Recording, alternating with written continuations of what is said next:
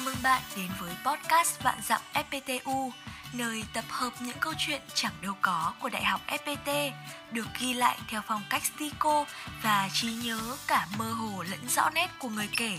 Và đây là câu chuyện của ngày hôm nay.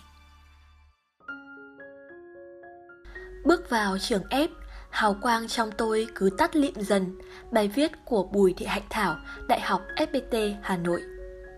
Hồi trước, khi vào trường F, tôi từng kinh qua nhiều vị trí lớn nhỏ trong trường lớp lắm, từ lớp trưởng, liên đội trưởng, sau này vào đoàn lại là học sinh chuyên của tỉnh, học sinh giỏi xuất sắc, dẫn đầu toàn trường trong 3 năm liền. Vào trường S nhập học, tôi ẵm ngay học bổng Nguyễn Văn Đạo 140%, nghĩa là thời đấy nếu diễn giải bằng góc mặt range 180 độ so với mặt đất thì Đại học FPT trả tiền hàng tháng cho tôi học ở đấy. Tôi nghĩ khóa 9 năm ấy, tôi mà là số 2 thì không ai số 1. Tới nỗi thi thoảng tôi còn thấy ánh hào quang tỏa ra từ người mình cơ mà. Tôi còn tưởng tượng 4 năm của tôi sẽ tươi sáng với bảng điểm xuất sắc như nào. Thế mà hồi thi phân loại tiếng Anh xong, tôi e chè thấy tên mình trong danh sách top not 1.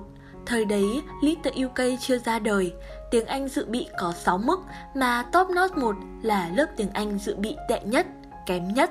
Tức là tôi sẽ mất nguyên một năm đầu để học tiếng Anh mới được vào chuyên ngành.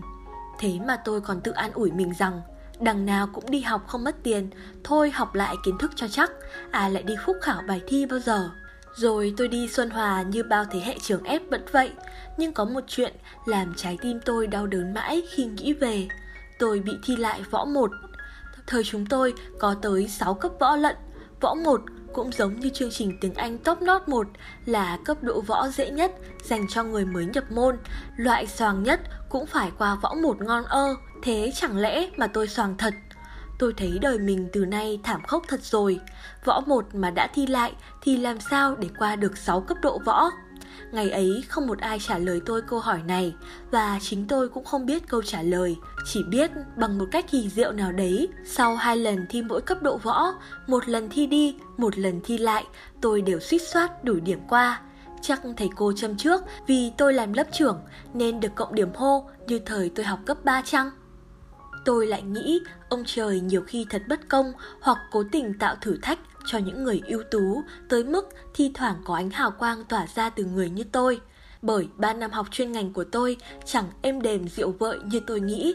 Tôi thấy mình chầy chật với cơ số các môn học, Tới mức tôi đã nghĩ sẽ có một ngày tôi tham gia vào hội sinh viên muốn đốt phòng khảo thí.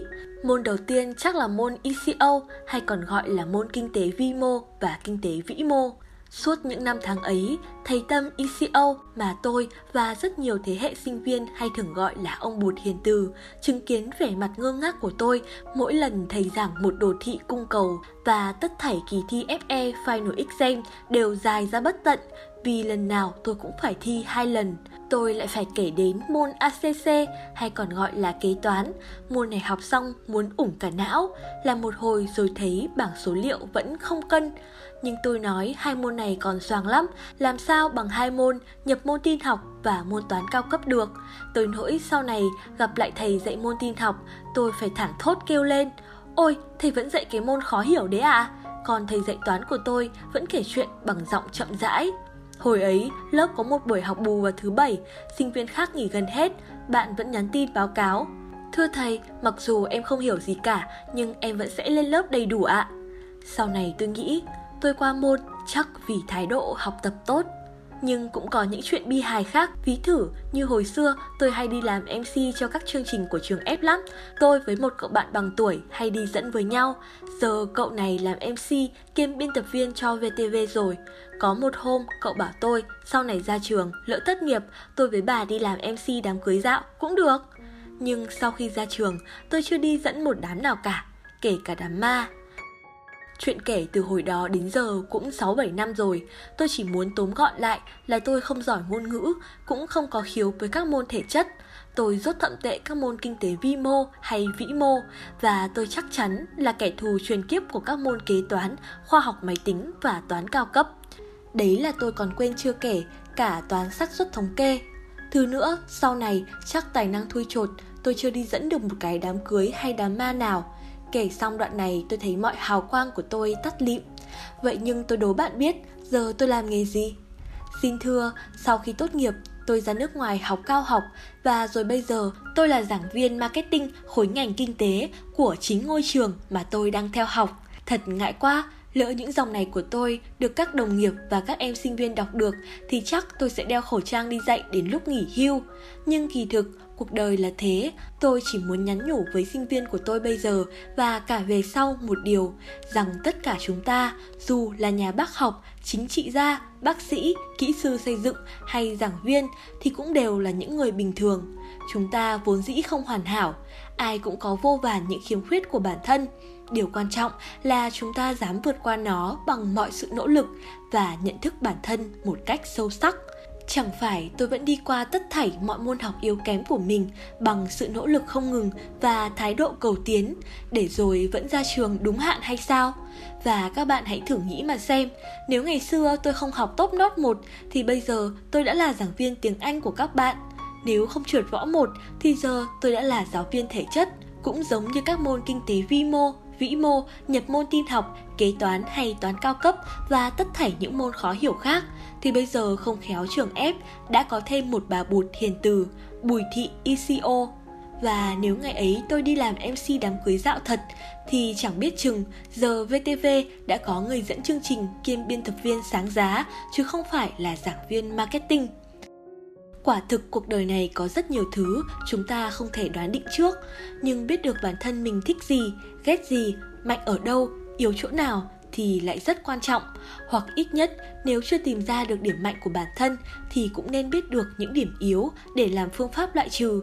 Ví thử như tôi sau khi làm tất thảy các phương pháp loại trừ và tính toán mọi phần trăm sai số tôi đã cho ra được kết quả. Môn tôi học ít tệ nhất chính là môn marketing nếu có một sự mầu nhiệm nào đó cho tôi được lựa chọn lại tức là đi lại một vạn dặm đầu tiên của hành trình dài kể từ ngày tôi chạm chân đến đại học FPT thì tôi vẫn nhất quyết không thay đổi quyết định.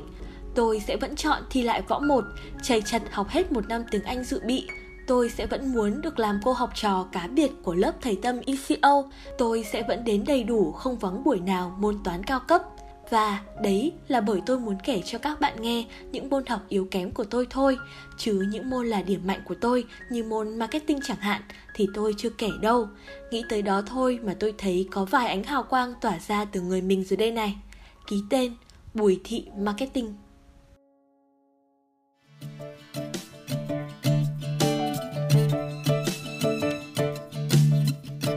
Bạn có thể xem các câu chuyện của Vạn Dặm FPTU trên Facebook cùng tên và tương tác trực tiếp với tác giả.